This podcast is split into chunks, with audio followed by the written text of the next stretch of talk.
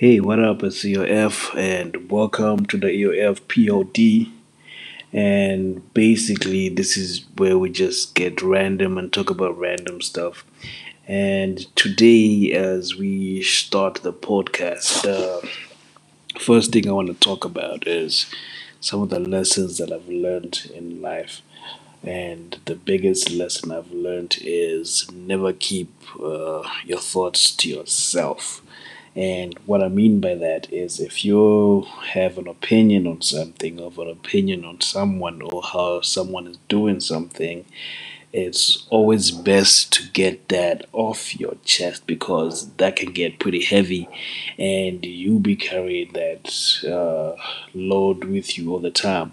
When you could easily just offload it and just load it onto the person who's making you have an opinion of them. So, for example, if you have a friend who does things that you do not like, and um, you decide not to tell them about that, it means you'll be walking around with all this load and they'll be having a happy time. So I think it's way much better and uh, this will take you on a path to a happier life if you tell them and say, you know what, Bob, I don't like how you do this and that. When you come to my house, the first thing you're doing is opening my fridge and drinking my milk. I do not like that. That's not going to happen here. And can you please stop doing that? Or just tell them I don't like it. And you need to do something with the information that I've just given you. So basically, that's to give you a happier life. I guarantee, I'm telling you. It might mean you have less friends, but the truth of the matter is, such friends are probably the fake ones, you know, the ones who can't handle the truth and who are taking advantage of you.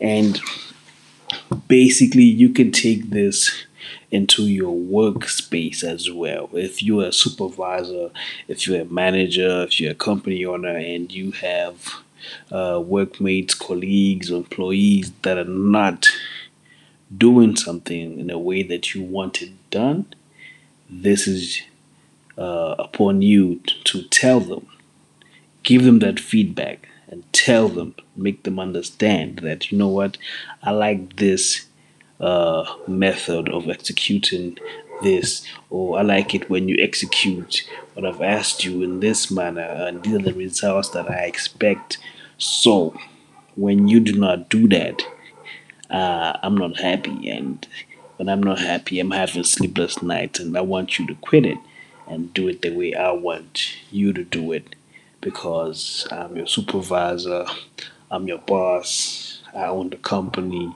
and so on and so on and so on. Uh, I think that just uh, this is a recipe to having a happier life. Anyway, yeah, so that was my thoughts for the day and my first thoughts on this EOF POD. We'll get talking some more a bit later on. You have yourself a good time. Peace.